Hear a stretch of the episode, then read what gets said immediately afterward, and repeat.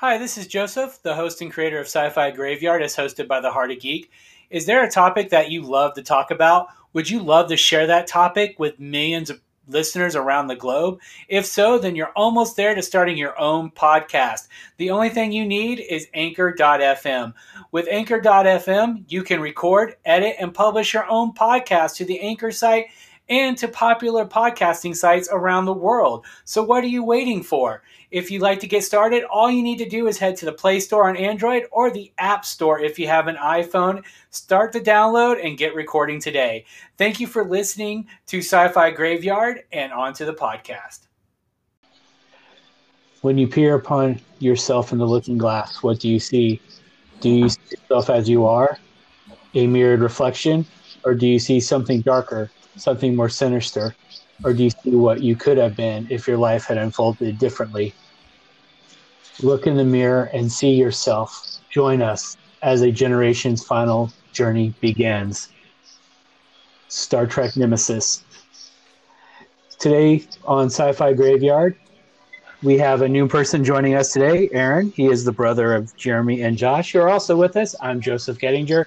And today we're going to be discussing the 2002 sci-fi film Star Trek Nemesis. Star Trek Nemesis was released in December of 2002 and is actually the 10th feature film in the Star Trek franchise and is the fourth film in the Next Generation film series. Star Trek Nemesis takes place roughly in the year 2379. Because of callbacks during the wedding scene, they say it has been 15 years since they met, which was in the pilot episode Encounter at Farpoint of Star Trek The Next Generation, which takes place in the year 2364. Star Trek Nemesis was directed by Stuart Baird and starred Patrick Stewart, Brent Spiner, Jonathan Frakes, Michael Dorn, LeVar Burton, Marina Sirtis, Gates McFadden, Kate Mulgrew, and Dina Meyer as Commander Deanna Troi, Ron Perlman as the Viceroy, and this was supposed to be the breakout role for Tom Hardy, but he does star as Shinzon of Remus, the evil clone of Captain Jean-Luc Picard. This movie was written by Oscar winner John Logan. He won his Oscar for the movie Gladiator, starring Russell Crowe. The story was also by John Logan, Brent Spiner, and Rick Berman. John Logan is a self-proclaimed Star Trek fan and was super excited to write a Star Trek movie. Jonathan Frakes, unfortunately, was not asked to direct this film, but according to IMDb, had he been asked, he would have accepted. Jonathan Frakes actually directed the last two installments in the TNG film franchise, Star Trek First Contact and Star Trek Insurrection. This movie also features a cameo by X-Men director Bryan Singer. This is before we found out that he was a Predator. And Star Trek Star Trek Nemesis, according to fans, kind of breaks the even-odd curse, where even-numbered Trek films are considered really good and perform well, and the other ones, the odd ones, are bad and underperform. This started with Star Trek II: The Wrath of Khan being leaps and bounds better than Star Trek: The Motion Picture. Star Trek III: for The Search for Spock not living up to Star Trek II. Then Star Trek 4 being amazing, 5 being a financial flop, and 6 being amazing. Star Trek Nemesis was actually considered a box office failure, unfortunately. It stalled the film part of the Star franchise, which would have seen the crew of the Enterprise E join with the crews of Star Trek Voyager and the crew of Deep Space Nine had the film franchise been allowed to continue. They were actually the next follow-up to Nemesis was going to be a joint movie with the three next-gen crews coming together, which we would only hope that they would bring back the Cisco. People have said that this film doesn't bother to explain why Worf is back on the Enterprise. However, according to the script that I found online, it was stated that the life of a diplomat was not for Worf, and so he returned to Starfleet and thus the Enterprise. I forgot that happened. Yeah, as we saw at the end of Deep Space Nine, Worf left Starfleet at the request of the now Chancellor Martok to be the Federation ambassador to Kronos. However, in later novels not considered canon, Worf actually becomes the new first officer of the USS Enterprise after the death of Data, spoiler alert. Worf is also there, which I don't understand why people couldn't grasp this. Worf is there for the wedding, because the movie opens with a wedding of Counselor Troi and Commander Riker, who is going to be a captain of the USS Titan. And another thing that was written in the movie that was removed was Dr. Crusher was leaving Starfleet, or leaving the Enterprise, I should say, to go back to Starfleet Medical. That was never mentioned in the movie, but that was also something that was supposed to happen. Hence the tagline, "A Generation's Final Journey Begins." Yeah, I think the main thing for me when I was watching this thing was knowing that it was like that, knowing that it felt like it was supposed to be the ending of the Next Generation crew, or at least off of like movies and stuff like that. Yeah. And like we had mentioned before I started the podcast, Wesley Crusher was supposed to have a larger part as returning to Starfleet, as he is seen in a Starfleet dress uniform at the wedding of Commander Riker and Counselor Deanna Troi. However, his scenes were cut, unfortunately. Worf's line about Romulan ale being illegal was because in an early draft of the script, he is extremely hungover from the bachelor party the night before, and unfortunately, those lines were also excised from the script. So Worf just seems to be a jerk. Also in the script, according that I found, Geordi was in fact dating Leah Brahms, who appeared in 2 episodes of The Next Generation. Once as a hologram version of herself in seasons 3 episode Booby Trap, and she actually showed up as herself in season 4's episode Galaxy's Child. In both episodes, Dr. Leah Brahms was played by Susan Gibney. Apparently in season 4 episode, she's listed as being married. So if things were supposed to happen with her and Geordi, she would have to have gotten a divorce and dated him within those years. As we mentioned, Data does pass away in this movie. This movie came out in 2002. So if you didn't know that. Data or Spiner. Data is played by Brent Spiner. So Data. I know, but yeah. Yeah. All right. Well, Data's go ahead. No, you're fine. Data does die in this movie, so spoiler alert, the movie came out long enough ago that everyone should have seen it by now, or at least know. But during the memorial for Lieutenant Commander Data, Riker recalls first meeting Data on the holodeck, leaning against a tree, attempting to whistle a song. But Riker couldn't remember the song. The song in question was actually Pop Goes the Weasel, and Riker actually helps him do the tune. And the scene that Riker describes actually did happen on screen. It was Riker's introduction to Data in the pilot episode Encounter at Farpoint. So, some outside Star Trek trivia connected with this movie, according to the IMDb and other sources. The failure of this movie caused the second film in the Resident Evil franchise, Resident Evil Apocalypse, to change its name from Resident Evil Nemesis, since the main monster that Alex fights in that movie was called Nemesis. But they had to change the name because of the failure of this movie. This isn't the first time movies have changed because of something similar, but that's why. Well, yeah, they don't want it associated with it because it has some... Yeah, they're associated with it because of the failure of Star Trek. A lot of people wonder why Nemesis failed. They say it was just a bad movie, and we'll get into it when we talk about our feelings. A lot of people also say franchise fatigue. But we'll continue on. There's actually some inconsistencies with the Enterprise in this movie, and with the Enterprise in general since First Contact. To give some reference, the USS Enterprise, NCC 1701D, was a Galaxy-class vessel and spanned 42 decks from top to bottom. The USS Enterprise, NCC 1701E, is a Sovereign-class vessel that entered service after the destruction of the Enterprise D in Star Trek Generations. Picard states in Star Trek First Contact, when talking to Lily, that the Enterprise is 24 decks and almost 700 meters. While it also in the film, it stated that the Borg control decks 26 through 11, while in Nemesis, the Remans beam aboard on deck 29, and Riker defeats the Viceroy, and as the Viceroy falls to his death, it implies that there could be more decks. However, I remember reading an article back when this movie was, or when First Contact was in production that stated the ship was actually designed to be 24 decks and that it was smaller and leaner than the Enterprise D. It was kind of, also, according to StarTrek.com, the Sovereign class Enterprise. Sorry, heard a weird beep on the phone. Just making sure. That was probably my sound bar. Sorry, my bad. Oh, no, you're good. According to StarTrek.com, the Sovereign class Enterprise E is 24 decks. So this error actually seems to be at the hand of the writers and not those in charge of Star Trek when it was made. A lot of YouTubers are like, maybe this, maybe that. Actually, let's see. I actually go into detail here. I was kind of paraphrasing.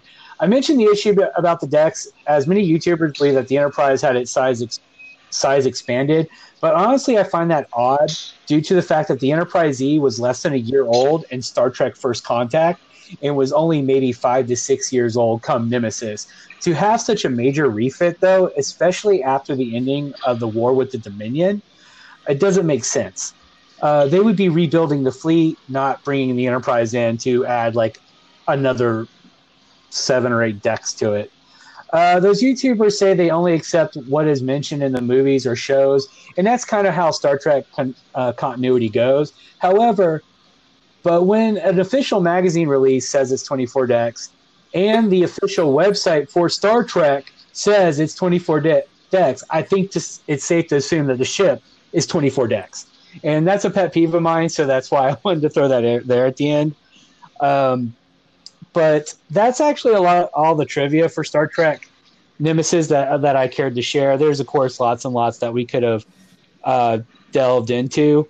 I watched a video where it was like detailing like a bunch of stuff, like how the director didn't really care to watch any of the Next Generation episodes and all sorts of stuff.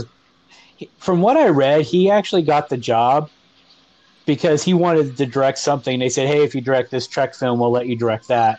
And so he's like, okay. And Stuart Baird had like no understanding of any of the characters. And I solely put the reason that Nemesis didn't perform well. Honestly, I put it on his feet. I think a lot of the stuff that I read that was supposed to be in the movie and the PDF file that I found that's supposed to be the script before it got edited and everything. Actually, a lot of that character stuff that I was reading about actually should have been in the movie. With the exception that Picard's speech in the movie I thought was better than the original script layout. I honestly felt that a lot of the character stuff should have been left in because this was supposed to be like a changing and as we know, the movie deals with duality, which is why we had the mirror quote at the beginning, because Shinzon's a reflection of Picard. The android B4 is a reflection of Data, which I don't know why they just wouldn't steal lore and bring lore there, but they had to create a new android, which actually is one of my... They just wanted to find a reason not to focus on doing anything. But and another thing that also, I think the reason why the movie didn't do that great was because I'm just looking it up right now. At the time of release, it was released on December 9th, of course. Then Harry Potter, The Chamber of Secrets came out like 2 or 3 weeks prior. Then Die Another Day, the James Bond film, came out like a week or so before it, and Lord of the Rings 2 Towers came out. So I think that would have destroyed it. That's what I'm saying. All those movies combined, that's the reason why I didn't do well. They just put it in the wrong ass. If they would have probably spent 6 months later, it would have probably done a little bit better. They probably could have done a lot of agree. The release date was bad. I mean... Yeah, December 9th, but I saw this opening weekend, and I saw it the 12th. I don't know. I think there was a lot more to it than that. No, it's just like, release, you know, to me, it's my least favorite Star Trek film. Like, and that says something, but, like, not saying that it's a bad film either. It's I don't think one to watch, it's like I would much rather watch what's it called? I think it's Generations, the one where it has both Picard and Kirk in it. That's Generation. Yeah. And then I like First Contact, even Insurrection, but then it's like Wrath of Khan and stuff like that. Like, I would much rather watch those instead of, like, this one. I actually don't hate this. Actually, I don't hate any of the Star Trek films. The only one that I never go back to is Star Trek The Motion Picture because it's so boring. I am tied with Star Trek II and First Contact as my favorite films. I actually also really love Star Trek VI, which is the inspiration for doing a podcast about a Star Trek movie. I believe it was Steven who recommended Nemesis. And I actually think that was a good idea because many people consider this as killing the franchise, which I really can't lay on its feet either. My biggest complaint is all the stuff that got cut from the movie should have been in the movie. And it seems like every time Star Trek wants to go back to the Wrath of Khan, it never works out for them. I feel like they were kind of trying to do this with this movie, not as blatant as Star Trek Into Darkness was, but I feel like they were trying to make this the next gen's Wrath of Khan. Star Trek First Contact was straight up action. Star Trek Generation was a passing of batons. Insurrection was just kind of the middle child in that group. Insurrection, which I also really, I like all the Star Trek films really, except for the Motion Picture. Five rates really low, but it's kind of like a guilty pleasure. It's kind of like ice cream on a bad day, or, you know, it's like, I still like it. I'm not going to hate on Star Trek 5. I think my favorite part of Star Trek 5 is the fact that the Enterprise is like keeps breaking down throughout the entire movie. But other than that, Nemesis, I think it was franchise fatigue. I think Rick Berman, I think they were running out of ideas. I think that all the character stuff that should have been in the movie got cut. And the release date, I think all those factors played into this. Because when Enterprise went off the air in 2005, Star Trek had been steadily on TV since 1987. So 1987 to 2005 was almost 20 years of Trek. And I think people were getting tired of it. The Next Generation was... Well, I don't know about that. I think you were right with saying that Baird had a role to play in why it did poorly. Because it's like this to me. I felt more TV than I did movie in this adaptation. From TV to film, and that's fair. It was like all the character development seemed like TV drama than it did actual movie. Like it didn't have any depth or brevity to it, and stuff like that. I thought the story was great. I'll see you at home. I thought the story was great, but it just fell short. Tom Hardy in it, his acting was, I thought it was great. I thought so too. And one, what was it? Ron Perlman. Like immediately, I knew it was Ron Perlman before I even heard his voice. Like that dude has a face that is so recognizable, even through prosthetics. You see that? That's like, I can't see very distinguishable. I can't see Ron Perlman and not think of the TV show Beauty and the Beast because my mom was obsessed with that show in the '80s. So that was like my introduction to Ron Perlman. A lot of people know him better as Hellboy, which. Honestly, let's face it, he's Hellboy. He'll always be Hellboy. Perlman is like one of those character actors. He's amazing, and he probably deserves better than what he's done. But he's also done. Yeah, I always remember not only from Hellboy, but I always remember him from Blade. Yeah, that's what I was thinking. That's right. Too, and Blade 2. Yeah. Yeah, he was in Blade 2, and he gets sliced in half. Yeah, I always remember. Yeah. That's like one of the main movies that I ever remember him from, other than Hellboy. But in terms of him himself, you know, because most, like you guys were saying, most of the stuff he's done, he's been in prosthetics. He's Blade 2 was one of the movies that it was him. You know, not much outside of it was actually outside the teeth, the vampire makeup, but it was him. Well, I think in Blade, the vampires, it's just their teeth that are different. But other than that, yeah, you actually get to see what the man looks like. And it looks like we lost Aaron, so hopefully he comes back. But for anyone listening, Aaron's at the gym. He's a bodybuilder. And so the grunts and stuff are him doing his cardio workout while we just stop. And he's back. Sorry. I went from live to 4G, and it just dropped me. No, I was expecting that why we might hear the grunting. Probably just I'm actually all done. I had to leave. My headphones went down, so might hear a little wind right now.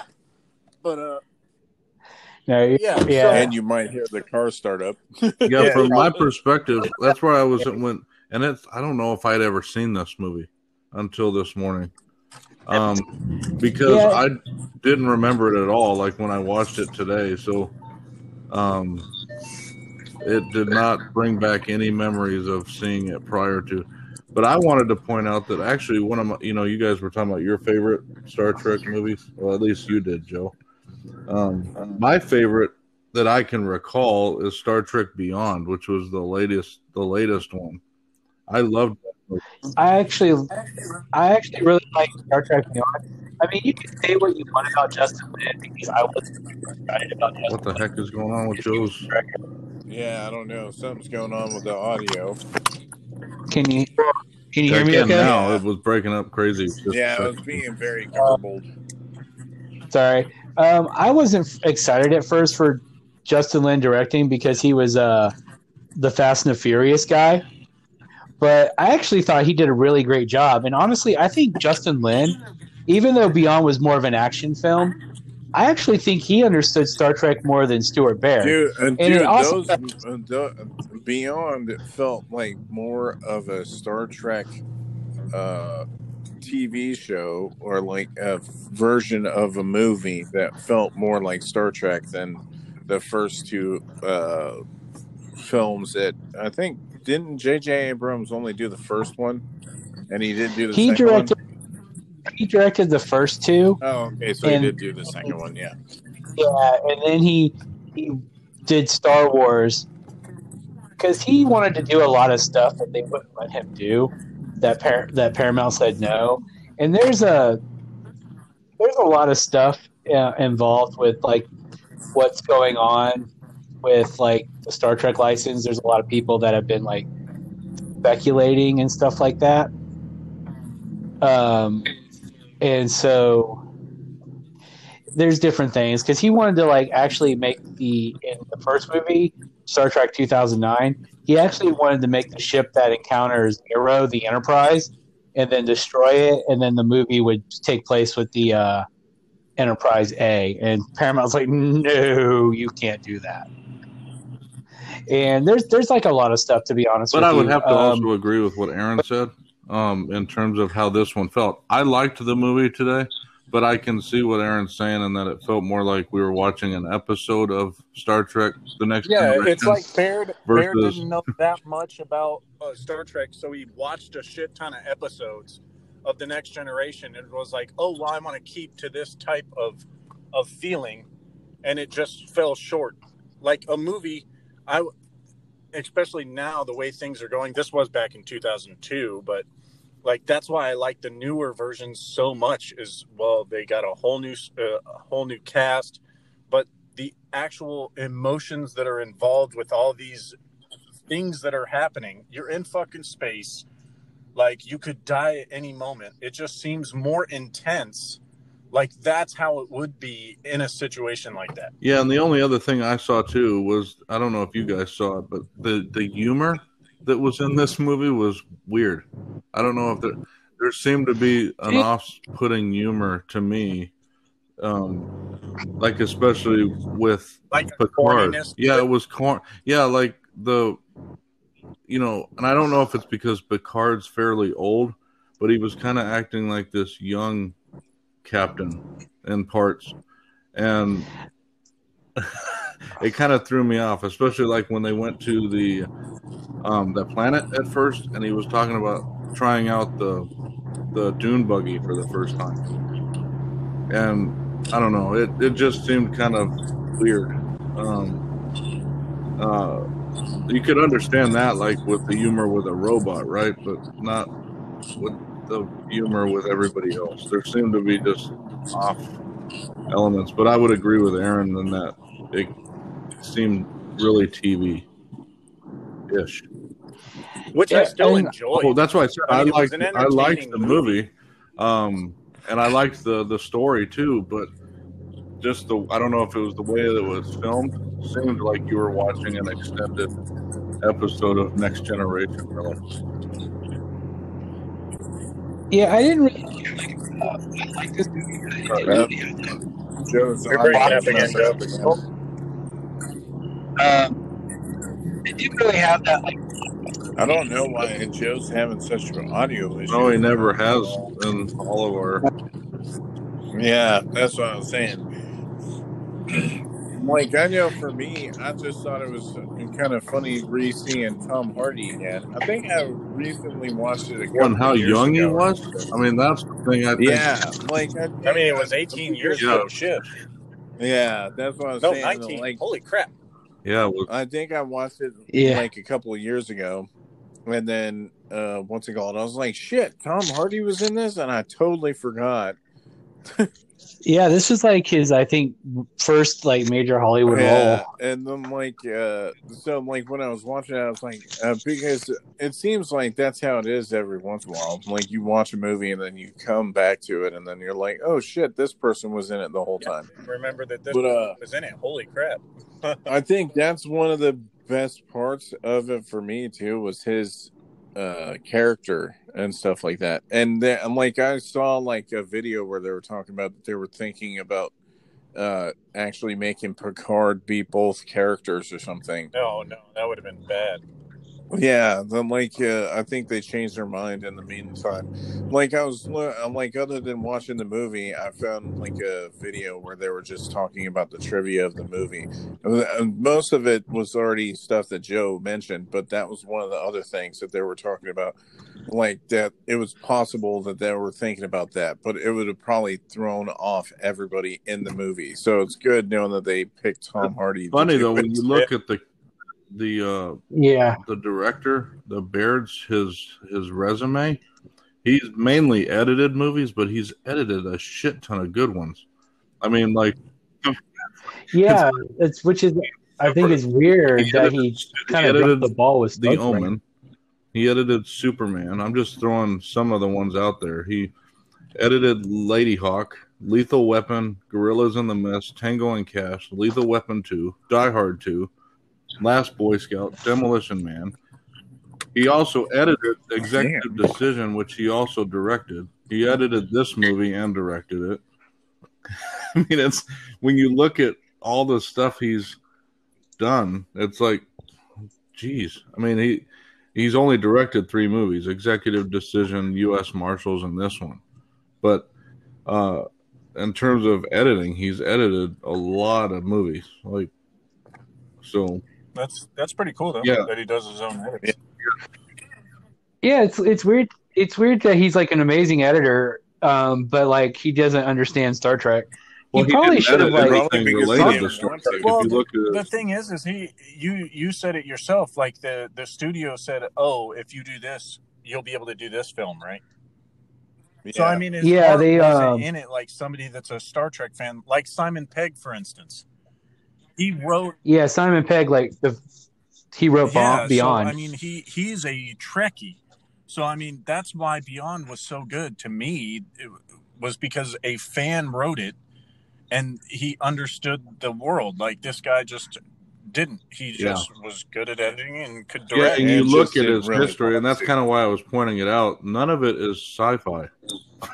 Yeah. It's all... Except for maybe Demolition Man. But...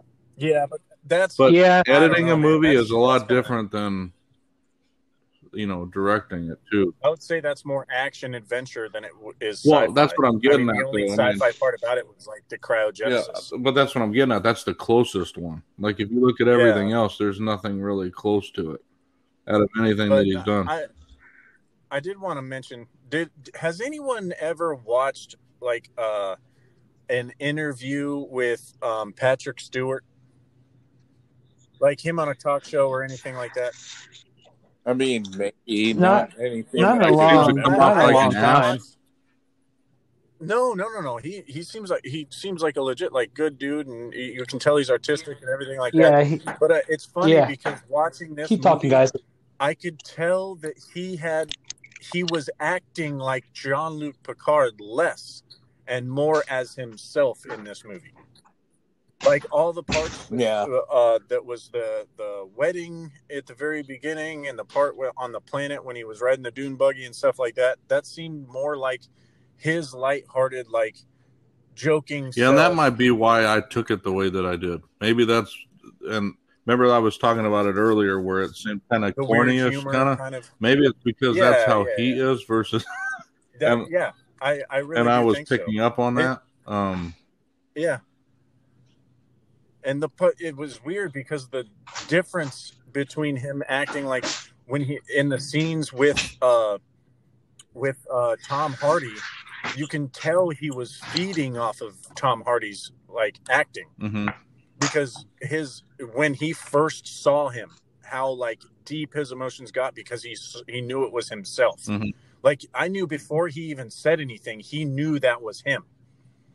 Like that's how well he acted that part. And it was just like so contrast to him in the other sections of the movie. And I just found it kind of interesting because I wouldn't have known that if I hadn't seen interviews of him on, what's his name? The English guy that has a bunch of... Graham Norton? Like Graham Norton or something? Yeah, Graham Norton. He would be on Graham Norton with the guy that played Gandalf. Oh, okay. Ian McKellen. Like they knew each other from theater and stuff like that. Anyway, was that why they were put together in that? Was it Geico commercials? Right? Aren't they in the? No, that was. That's Mark Hamill. Yeah. Why was I thinking Ian McKellen was in something with Patrick Stewart though? In terms of a commercial or something. because they're like BFFs in real life, so it's not uncommon. Yeah, they're like. They're super BFFs in real life, so that we're seen together a lot. Patrick Stewart actually is a survivor of abuse, so Patrick Stewart does really seem like a really down-to-earth guy, to be honest with you. I think that's one reason why the movie Green Room that he did, where he played as like a bad guy, did so well too. Still, that at certain times you like sense a person and think that they're actually a good person, and when they play like a super bad person, then it's like, oh shit. Yeah, so it was like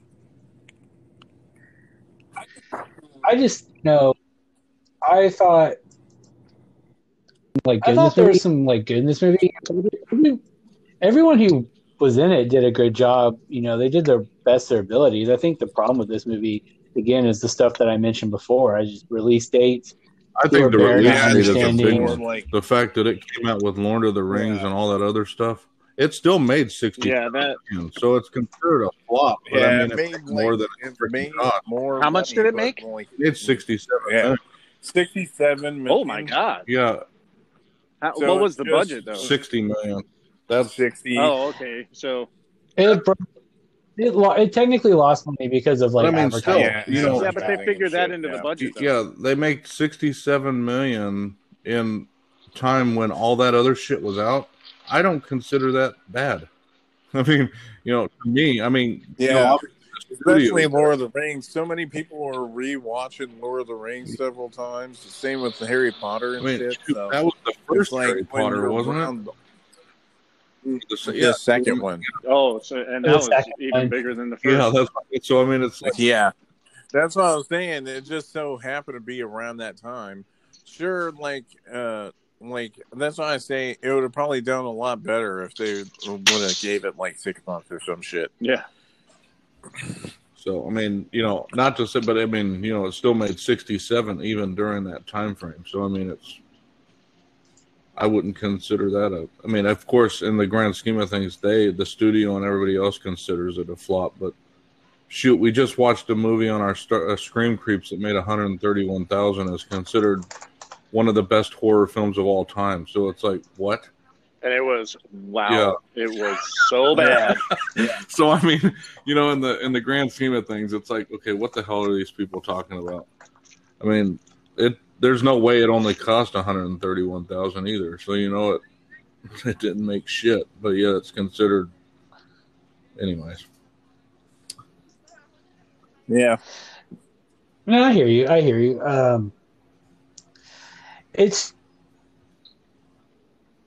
I can't talk anymore. You know, I thought it was Star Trek Nemesis, I think, had its flaws. I don't think it's as bad as everyone wants to bash it. I feel like the only reason they bash it is because it's like the popular thing to do. I can see everybody that. Everybody ends up bashing some movies.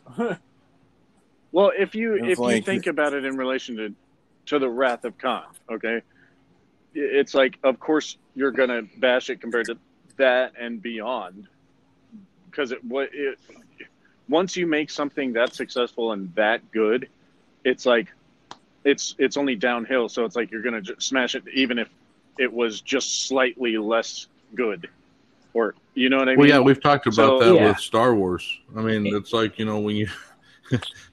You almost have to nitpick to downplay something. Like, yeah. The thing is it making $67 million is because it has such a broad and devoted fan base.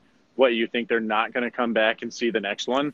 Like, come on, it's a friggin' Star Trek. It's like saying somebody, even all the shitty Star Wars movies to come out, they won't go see Star Wars if they came out with a new one.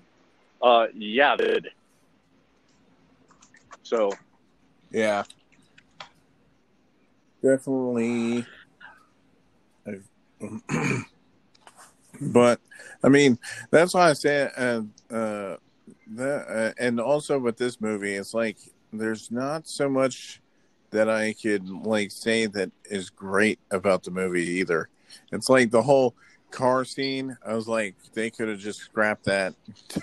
To me, I don't know why they added it, but I mean, like the car scene. Well, they kind of needed that to get to get Data or B4.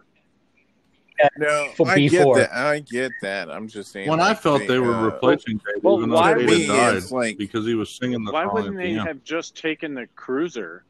Like, why wouldn't they just take the ship and just, you know, land it wherever a piece was? Well, that's what I was saying. It's like.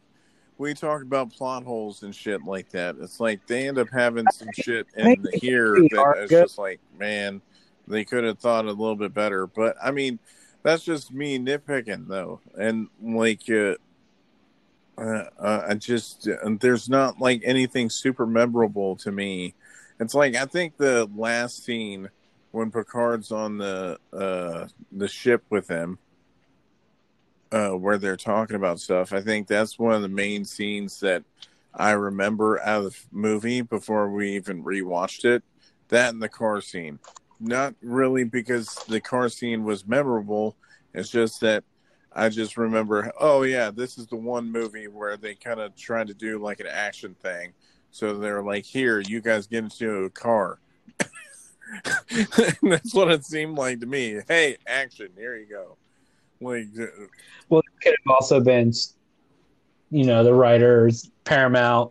We got to make it an action film. Oh yeah.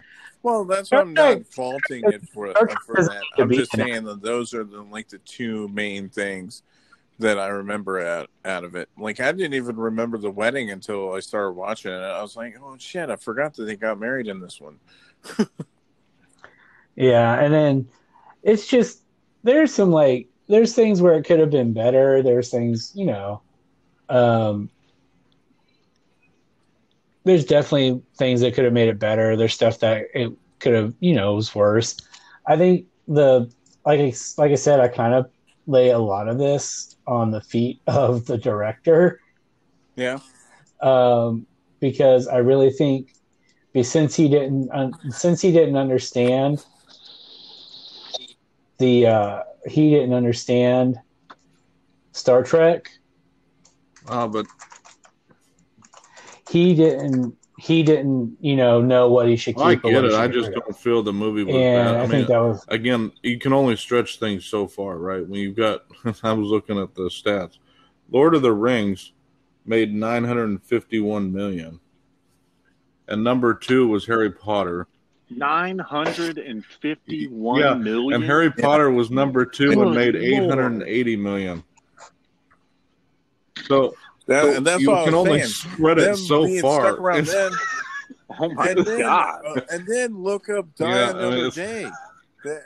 They made money off of that movie too, and they all came out around the same time. It's like, of course, one's going to fall to the wayside. Obviously, that's not an excuse for this movie not doing well, because I mean, $950 million for like a combination of shit, right? Like it's like him not really. They didn't put it in people's hands that really understood Star Trek. It seemed like they were just like, here's another movie. Oh, I get it, a cash grab type of thing. So they just gave it to somebody. You know, you got even now today, you're seeing it a lot of right. You got like the major opening weekends, and so you got three movies that were out all at the same time, and they grossed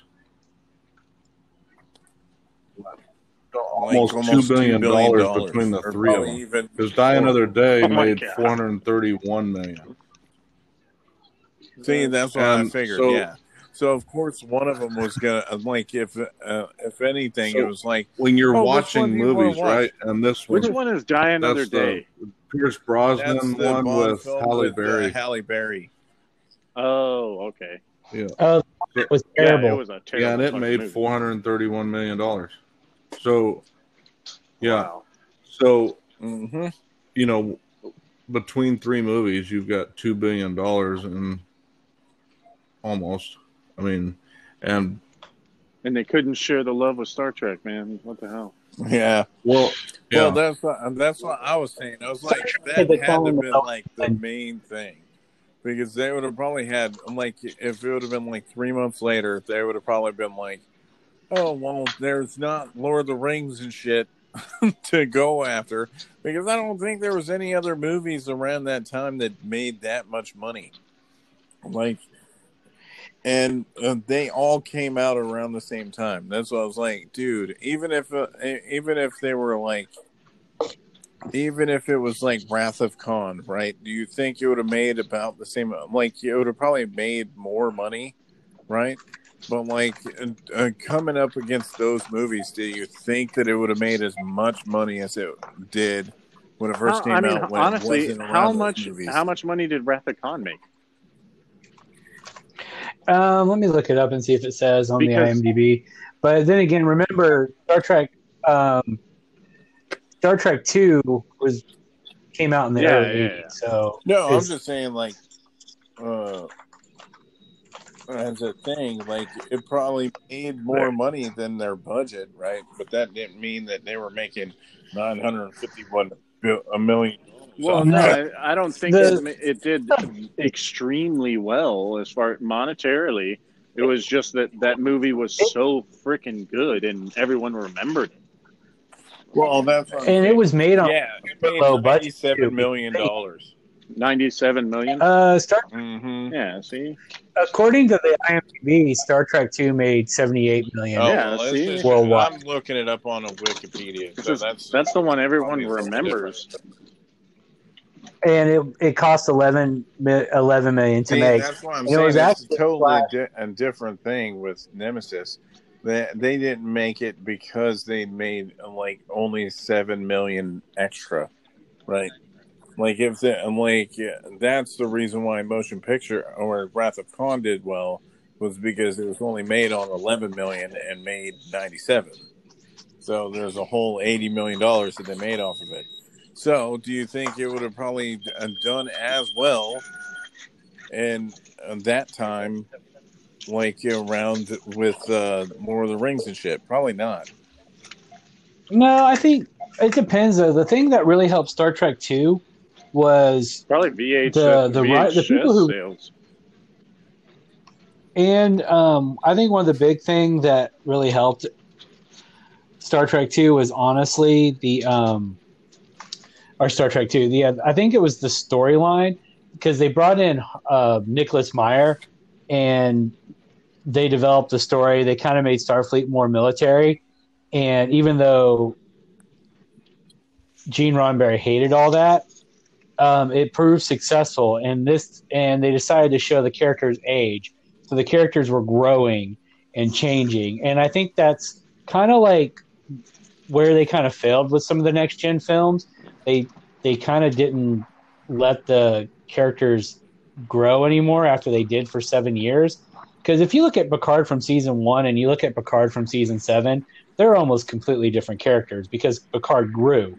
But during the movies, he kind of got stagnant, and they decided to make Star Trek like an action film, and they forgot that the best part about Star Trek is its characters and the storytelling. Did they even? I don't think they ever specified in the movies like how much time passed between each movie, like how the Star Wars. It's usually roughly 2 years. The thing with Eight Mile came out that year too in November. Yeah, that's why I said there was a lot of shit when I'm looking at it. It's like it was the number one R-rated film that came. It made 51 million in its first weekend, and it made 242 million in the box office. It came out in the middle of November, right around when Harry Potter did, and then Die Another Day. Those were like 3 weeks in a row, and before that was Santa Claus 2. There's all types of shit that was. I think Star Trek movies, they usually were released. I think Star Trek Generations came out in like November in '94. They could have probably picked a lot better time for it to come out than what they did. I think there's a lot of things you could say which caused. I think honestly, there's a lot of things why Nemesis failed, and it makes me sad because I think it's not a bad film. I think it could have used a better director. I think if anything, they should have gotten Jonathan Frakes to direct it. Like, he at least understood. Like, why didn't they? I don't. I think it's because Star Trek Insurrection also underperformed. And so they're like, this. But it still made. But that goes back to even fatigue. Yeah, I think there was a big piece of that too, like you were saying. And I think fatigue played a little bit into it, but I think they honestly probably should have had Jonathan Frakes direct, because Jonathan Frakes at least would have kept a lot of the character stuff in, especially since his character was moving on to the Titan. Counselor Troi was leaving. Dr. Crusher was supposed to be leaving. Worf was coming back. Data dies, and there was like, it's one of those movies where like you see the potential what could have been for this story, and they kind of dropped the ball with it. Yeah, and that's what I personally feel like, they just kind of dropped the ball. But anyway, still, people should watch the movie anyway. I'd say I think everyone should watch all the other ones first, though. But I think every Star Trek movie you should probably give it a go, except maybe Star Trek The Motion. Well, you'd say that it's one of the top. But if you want to punish, but it Star Trek The Motion Picture from like '79, it made money. But it also cost a lot to make. They went like way over budget. And so the budget to profit ratio was very poor, even though it made decent money. But the problem with Star Trek The Motion Picture, it's too cerebral. And I'm not saying that that's a bad thing, because like I said, the most important thing about Star Trek is its characters and how they interact with each other. But this one, it was kind of like they just kind of hung around the house, waiting to get the V'ger and yada, yada, yada. And I think that's why Star Trek 2 did so well, because it was a very, very well done character piece. And for having where the two main characters, Kirk and Khan, never interact together except via a view screen, that it was kind of like a retelling of the movie Das Boot. And I think that's where Nemesis kind of failed. I think if they had kept the character stuff in there, let the movie be over 2 hours. A real Truckie's not going to complain if the movie is a little over 2 hours, but keep the character stuff in it. Like all the character stuff got thrown to the wayside for flying the Scorpion shuttlecraft through the When did Next Generation end? And okay, so 1994. So it ended the same year Generations continued it. So do we not think that maybe the fact that it was 4 years in between movies might have been part of the problem? Well, it was 94, then Generations came out in 94. 96 was Star Trek First Contact. Insurrection, and then 4 years later, Nemesis came out. Right. 4 years later, Nemesis. I don't think the gap was the thing. I think what took so long is because Insurrection didn't really do that well. Though, when you look even though it did well, but even Insurrection, except for Star Trek, between Trek and Into the Darkness, there was like 2 years in between movies, 2 or 3 years in between each one. Yeah, because it was like 82, 84, 86, then 5 was 89, 91, then 94. 96, 98, 02. I think you got 7 years where they rebooted the whole thing, which... Yeah, then they rebooted, which I didn't hate the new Star Trek films. I didn't think they were the best either. I wholeheartedly agree. I thought it needed a revamping just to give it... I don't disagree. Because the darkness that goes along with it, like... A lot of the lighthearted stuff, like I said, is TV adaptation. Like, it's so many censors and everything that you have to go through. It's not rated R with the new versions, but it does have emotional depth in the films, at least to me. And the way that cinematographically, or cinematography, like it just looks dark. It has another different feel since all this digital recreation is happening and CGI and everything else. It's just, I think it was, these movies were made for this time. Once the technology caught up, now they're getting to be better. Yeah. That's just my opinion though. I mean, I love a classic story. Like Wrath of Khan is by far my favorite of all of them. Like bar none, that is my favorite. And I was born in 86, so it was like I remember seeing Wrath of Khan with all you guys, well, excluding Joe, like the family, and Dad would watch it, and like I just remember the scene with Kirk, and he's like, Khan! I just remember that shit, and then the friggin' bug going in the Russian's ear, like it was just cool. It was just a fucking cool movie. Anyway, this podcast isn't about Wrath of Khan, but we usually always go off topic, which I'm actually okay with because I think if a film can help you discuss other films, I'm all for talking about movies. But and honestly, we've all just been talking about Star Trek films, which this is the 10th movie in the Star Trek franchise, so I think it's okay to talk about other Trek films and talk and compare them, what we felt about them versus what we feel about this one. Like, I don't hate any Star Trek movie. I'm ragging on the motion picture, but I still don't hate it. It has its purpose. The thing with Star Trek, the motion picture, it's actually the reason why like Gene Roddenberry didn't have much input in the other films. And I think if Star Trek had gone the way of the motion picture, because movies do need, you have a shorter time to tell a story. With that being said, because a TV show, your show's an hour, your show's 30 minutes, but you have multiple episodes to build a story. Whereas the movie only has themselves.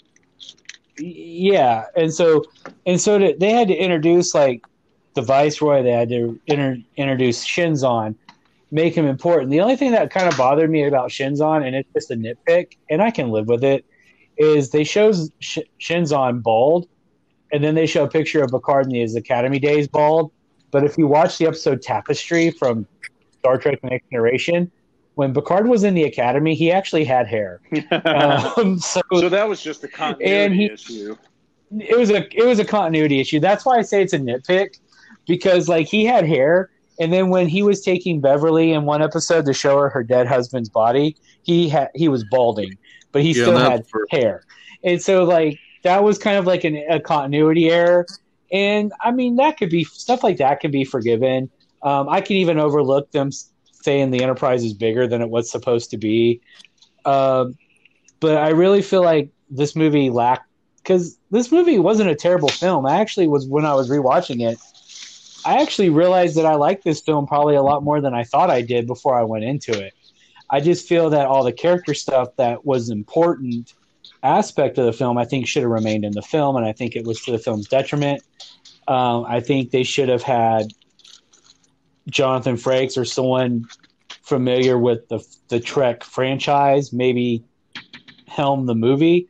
Like, if not Jonathan Frakes, then maybe get Nicholas Meyer, who directed several Star Trek II and Star Trek VI, which out of the original series crew, Star Trek II, IV, and VI were like the really good Star Trek movies. I agree. Well, I mean, yeah.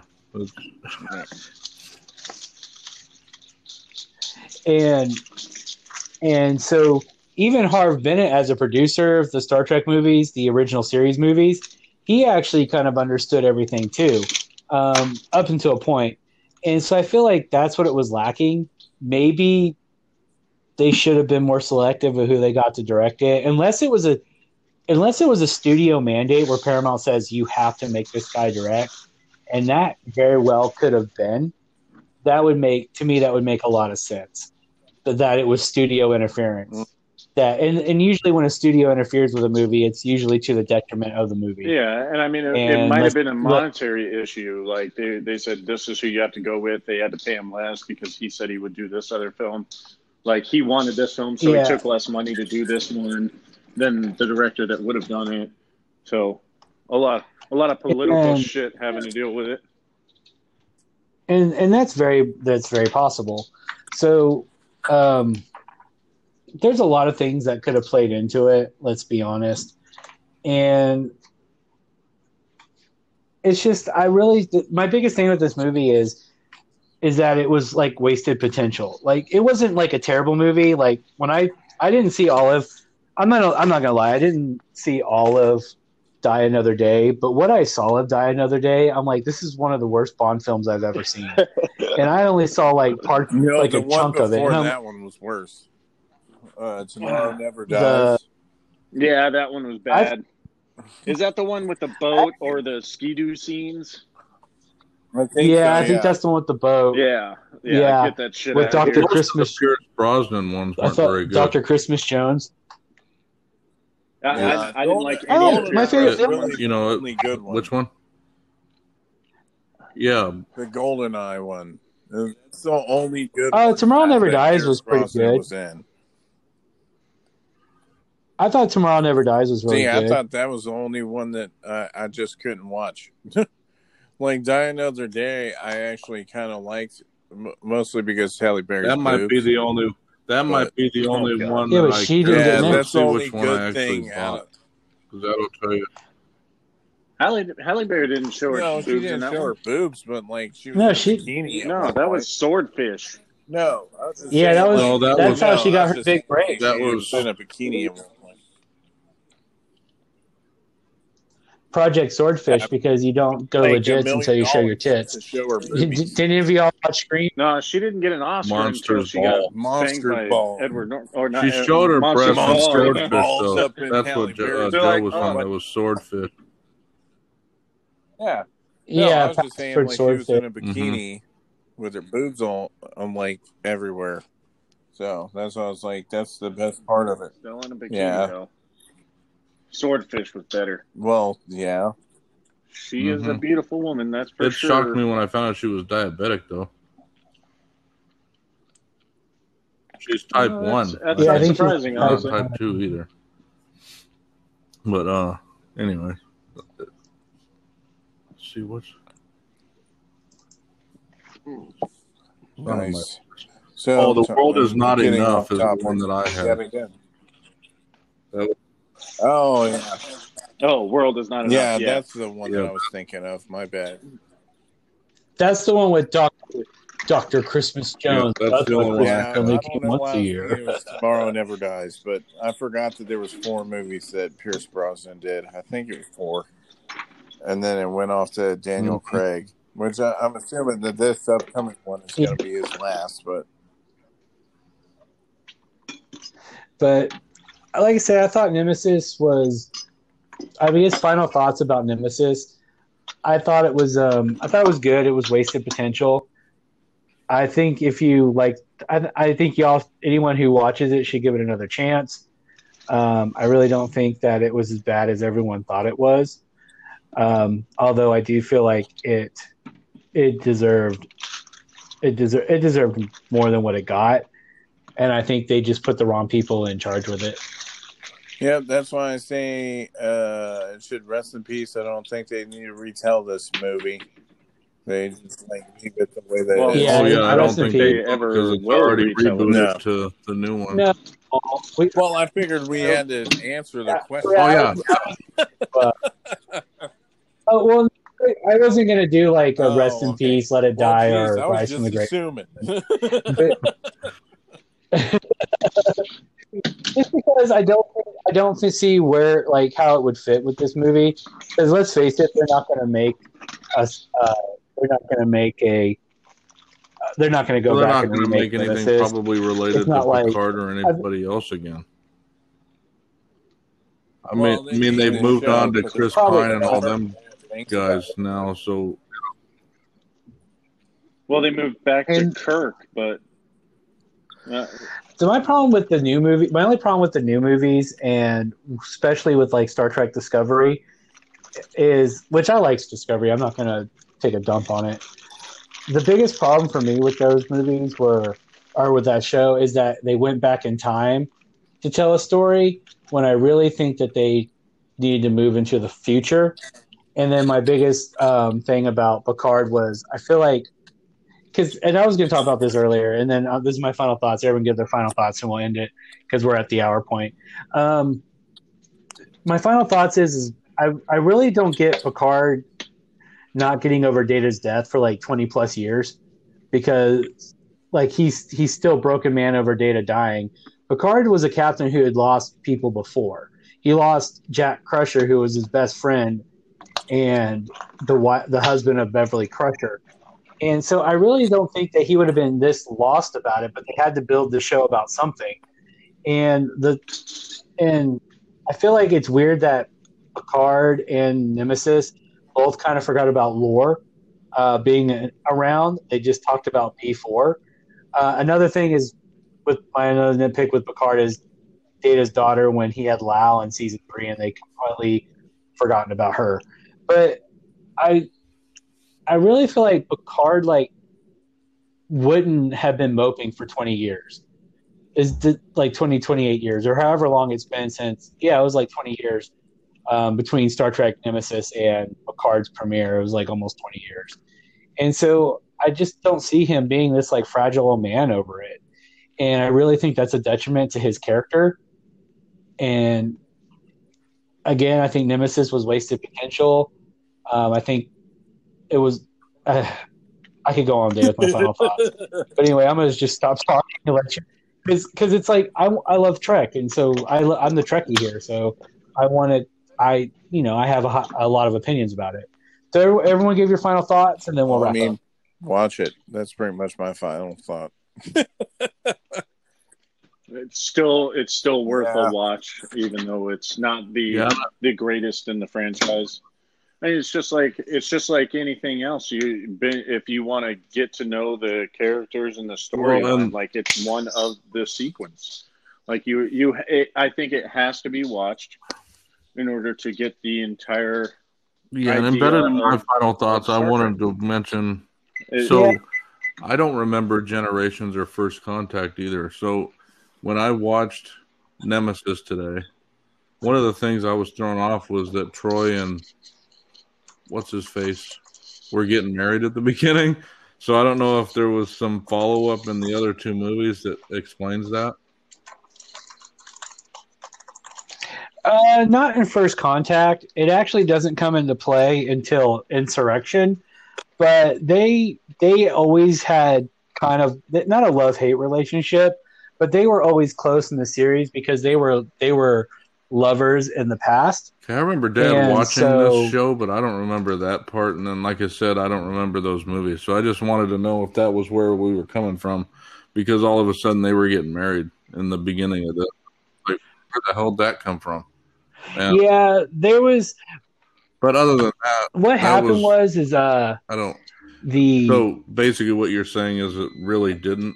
It just happened at the beginning of this one, and they kind of alluded to the previous one. Yeah, they hinted at them getting back involved in Insurrection. It was kind of alluded to because of they were one of the things that the planet did in Insurrection was make you younger. The radiation actually reversed the aging process, which is one of the plot points of that movie. And we could actually do an episode on that movie too, because that one's kind of an underrated film. And that's another one where Aaron was like, this feels like an episode. Insurrection also feels like an episode. So yeah, like an extended episode. That's where, like my final thoughts are coming from. So is that honestly, I would say watch this one, but maybe watch one just to get help and understand. Yeah, just one generations up until this movie first. Yeah, because Generations also feels like an episode. The funny thing about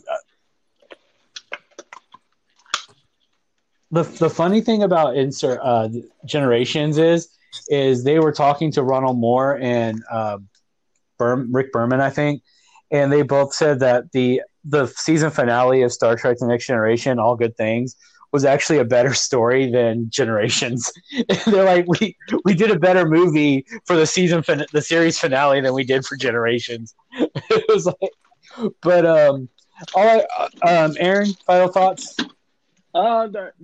Pretty much what I said. Worth watching for sure. Was it the best of the franchise? No, but it was still a good movie. I mean, there were parts in it that were like, meh, but I'm not going to take that from that away from the movie as a whole. Like, no, I've always watched Star Trek. Worst movies I'm not going to hate it. I grew up watching it with my dad. So. Oh yeah, that's for sure. And I think I'm being a little more lenient with movies ever since watching that book. And at least the next one will be cut out. Lord. Yeah, don't watch Audition. But Get Out is the next one, so that should redeem it, I hope. But I've already seen it. I already like that. So. Well, Josh, what's your final thought? Yeah. So from that perspective, what do we think we're talking about next? Do we know? All right. Well, for Sci-Fi Graveyard, I was gonna think about the V series, the final battle, but honestly. Yeah, but actually, let's do Star Trek Insurrection for the next one. My dryer going just because. Off. Let's talk about the one. Oh, you're fine. I don't get. I'm not gonna get bent out of shape out of like. Yeah, I just wanted to point it out for those that are listening outside of podcasts and stuff. My dryer just went off twice, so you probably heard that in the background. No, you. Yeah. He's got clean clothes. So next, we're going to do Star Trek Insurrection probably in the next 2 weeks. I'm trying to get on a 2-week schedule, guys. I'm hoping to do the release dates on Mondays, where we're going to record these actually beforehand and release on Monday to see what we can do as far as like helping get the podcast out to the listeners so it doesn't get lost in the shuffle. So look in 2 weeks for Star Trek Insurrection. That will probably be the only two Star Trek movies we do for a while. And then we'll probably do V, the Final Battle, just to finish that up. But anyway, for it's time to take a nap. For Sci-Fi Graveyard, I'm Joseph. And for Jeremy, Josh, and Aaron, we want to thank you all for listening. Also, I almost forgot. There was a blog that we were mentioned on. And let me bring that up real quick. We were mentioned on a blog as the top 35 podcasts to listen to, in 2021. So I'll be honest with you, I don't know how large this blog is. However, I do think it's cool that this person listened to our podcast, to a bunch of nerds rant about movies. But a group of people that picked. Yeah, and I'm. Well, that's dope. Yeah. So a group of people that ranked the top 35 sci-fi movie-related podcasts, and ours was number 11. Okay, because 11 out of 35. So we want to thank the blog. He said to mention it. The website was located on the link that he sent. He actually sent it to Jeremy at the Heart of Geek's main email, the blog.feedspot.com, sci-fi TV shows and movies podcast, top 35 for 2021. We were number 11. So we want to thank them for giving us a free shout out and for liking what we do. I do this for fun. This is a hobby. I could go all day about movies. I'm glad I have people to talk to about them. And I'm glad we have as many listeners as we do. Hopefully, bring those numbers up because we want to get more and more people involved with what we do. But if you like what you see here, subscribe to the Heart of Geek. The rest of our stuff will be in the epilogue part that I always tag on at the end of this episode. But we do want to wish you all a wonderful night. Please be safe. Please stay safe. We know there's a lot of troubled times going on with COVID and depression. If you need help, please seek out that help. Remember, there is people out there that care about you. You're not crazy, you're not alone, and secrets make you sick. So don't be afraid to reach out to the people in your lives for help. Again, wonderful night. Thanks for listening, and we'll see you in a couple weeks. Thanks, guys. Hi, this is Joseph Ganger, thanking you for listening to the latest episode of the Sci-Fi Graveyard podcast. If you like what you hear, don't forget to subscribe to us on Facebook, YouTube, and Instagram, and Twitter at The Heart of Geek. We are also on Twitch as Heart of Geek. Again, we want to thank you for listening to this week's episode. And if you like what you hear, please subscribe, like, and share. And don't forget to leave a comment or make a request. Again, thank you for listening and have a great day.